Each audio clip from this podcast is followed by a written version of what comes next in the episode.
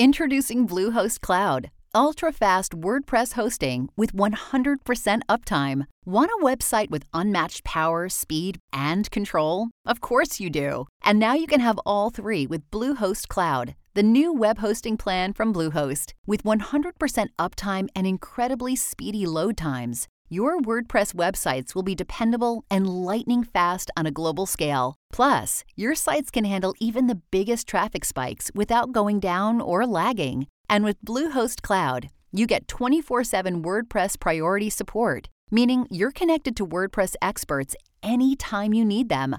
Not to mention, you automatically get daily backups and world class security. So, what are you waiting for? Get Bluehost Cloud today by visiting Bluehost.com. That's Bluehost.com.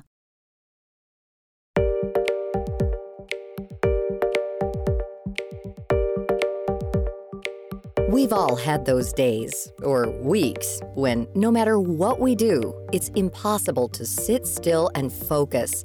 There's a constant wave of thoughts, anxiety, restlessness, and energy that create an endless tunnel of distraction. Getting even one task done can feel like trying to run a marathon. Some who are listening may feel this way all the time or see these traits in their own kids. While these symptoms can point to a developmental disorder like ADHD, experts say it's hasty to jump to this conclusion without looking at the entire picture. In recent years, especially following the pandemic, there's been a lot of coverage around the overdiagnoses of certain behavioral disorders. One common narrative has been the overprescription of addictive stimulant drugs like Adderall, which is used to treat ADHD. Dr. Ellen Braaten, a clinical child psychologist, believes that there are multiple layers to the issue. We think that maybe females are underdiagnosed in general, so there's that issue. But there's also the issue of some adolescents might be overdiagnosed, that there is certain group of kids who may be getting medication for their symptoms because they're just overstressed and overworked. And so they're struggling and they're getting medication for symptoms that aren't really quite ADHD. And then there's also the issue of misdiagnosis. So ADHD can look an awful lot like anxiety. When we're anxious, we have trouble paying attention. We might even be sort of agitated and look hyperactive. Trauma can mask symptoms of ADHD or look like ADHD. And depression can also lead us to be sort of disorganized, have trouble concentrating. And then kids with learning disabilities and adults with learning disabilities might not have the right kind of treatment for their reading or their math skills. And so it can look like they're not paying attention when really the primary problem is reading math academics. Dr. Ellen Braaten is an expert on ADHD and other childhood disorders. She's an associate professor of psychology at Harvard Medical School and is also the executive director of the Learning and Emotional Assessment Program at Massachusetts General Hospital. Braaten breaks down the three different kinds of ADHD the first kind of ADHD is what we call predominantly hyperactive impulsive type. That's the sort of ADHD that everybody sort of thinks about the child who's running around the room, can't sit still, always talking. And then there's another type of ADHD that oftentimes goes unrecognized, and that's what we call predominantly inattentive subtype, where a person has more difficulty paying attention. And then there's a third subtype, which is the combined subtype. And that's actually the most common. That means that the person has some symptoms of impulsivity, hyperactivity, and also inattention.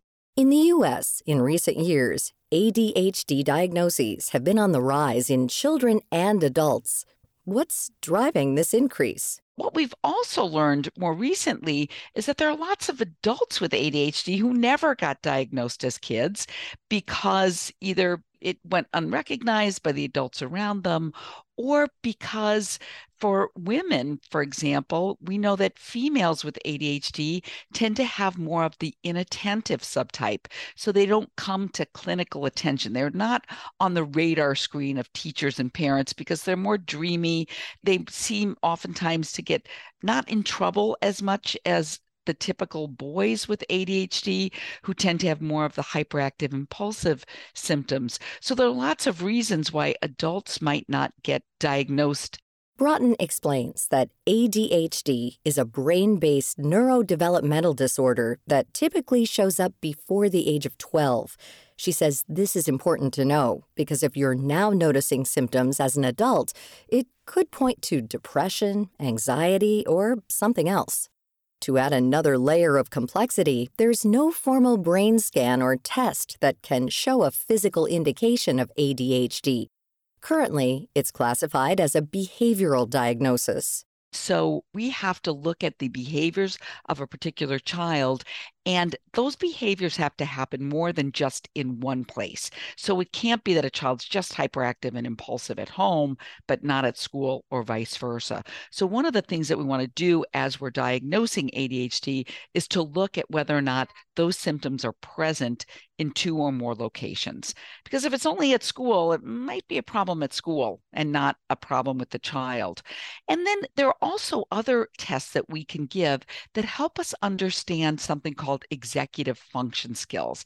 And kids and adults with ADHD tend to struggle with executive functions, which refers to a collection of cognitive or thinking processes that allow us to strategize, to organize, to accomplish tasks that are oftentimes unorganized. Another factor to consider is if someone in the family also has ADHD.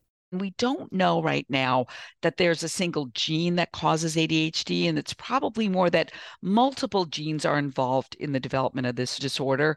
And so, if you have ADHD, there's a greater chance that you might have a child with ADHD. And also, I find that adults, parents get diagnosed in the course of me diagnosing their children because they say, My child's just like me. And could I have ADHD too? And it also, I think, understanding the genetic component of ADHD can really help parents and caregivers recognize that this is not under the child's control, that this behavior is not their fault.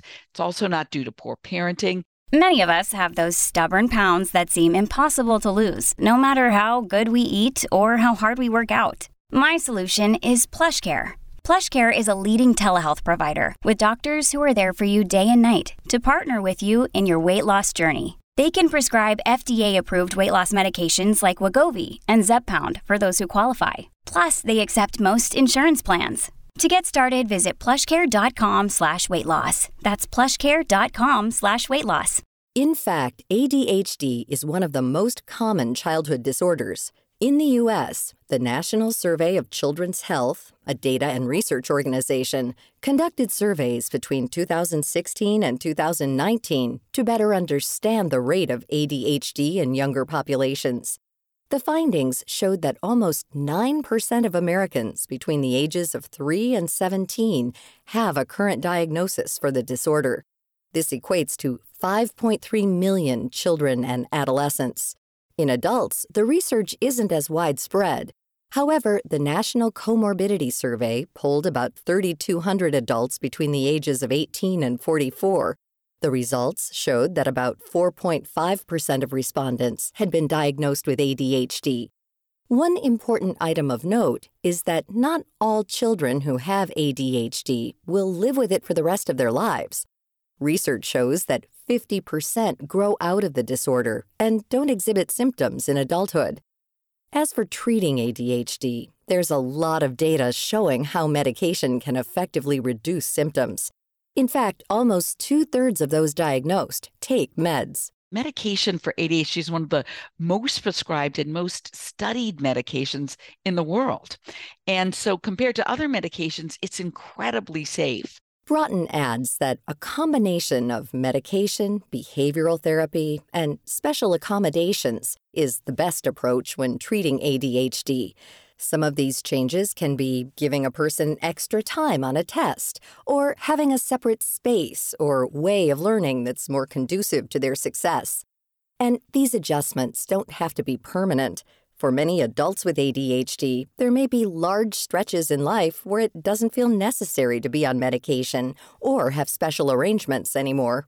So, if you're listening to this story and feel like you or someone you know can relate to some of these struggles or symptoms, it doesn't hurt to make an appointment with a doctor.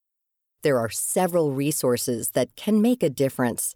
Braaten recommends keeping these tips in mind when meeting with a behavioral health professional the takeaway is to make sure that if you're concerned about an ADHD diagnosis, that you go to a person who is reputable, who knows a lot about ADHD, and is going to spend quite a bit of time talking to you about the symptoms and really giving a lot of information about why they think the diagnosis is appropriate.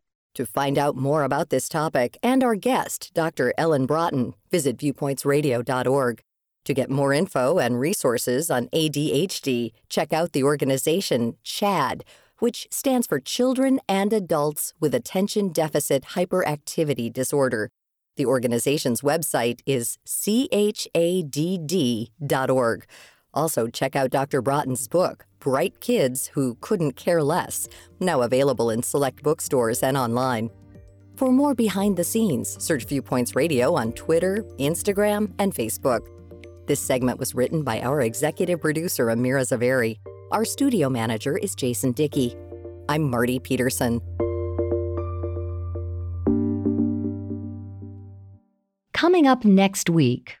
Since the 2020 census, San Francisco lost over 40,000 people, uh, about a 5% decline. What was once hot is now not. Understanding the population peaks and dips across America. Then, We've spent billions of dollars enforcing cannabis laws. And this is money that, in the neighborhoods that have been most targeted, isn't going to schools, to hospitals, community centers. Making amends for the war on cannabis. I'm Marty Peterson. And I'm Gary Price. These stories in depth on your public affairs magazine, Viewpoints.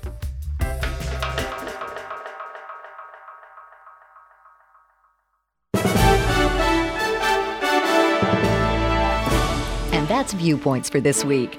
Follow us on Twitter, Facebook, and Instagram to learn more about upcoming shows and find a library of past programs on Apple Podcasts, Google Play, and Spotify. Plus, you'll always find previous segments and more information about our guests at viewpointsradio.org. Join us again next week for another edition of Viewpoints.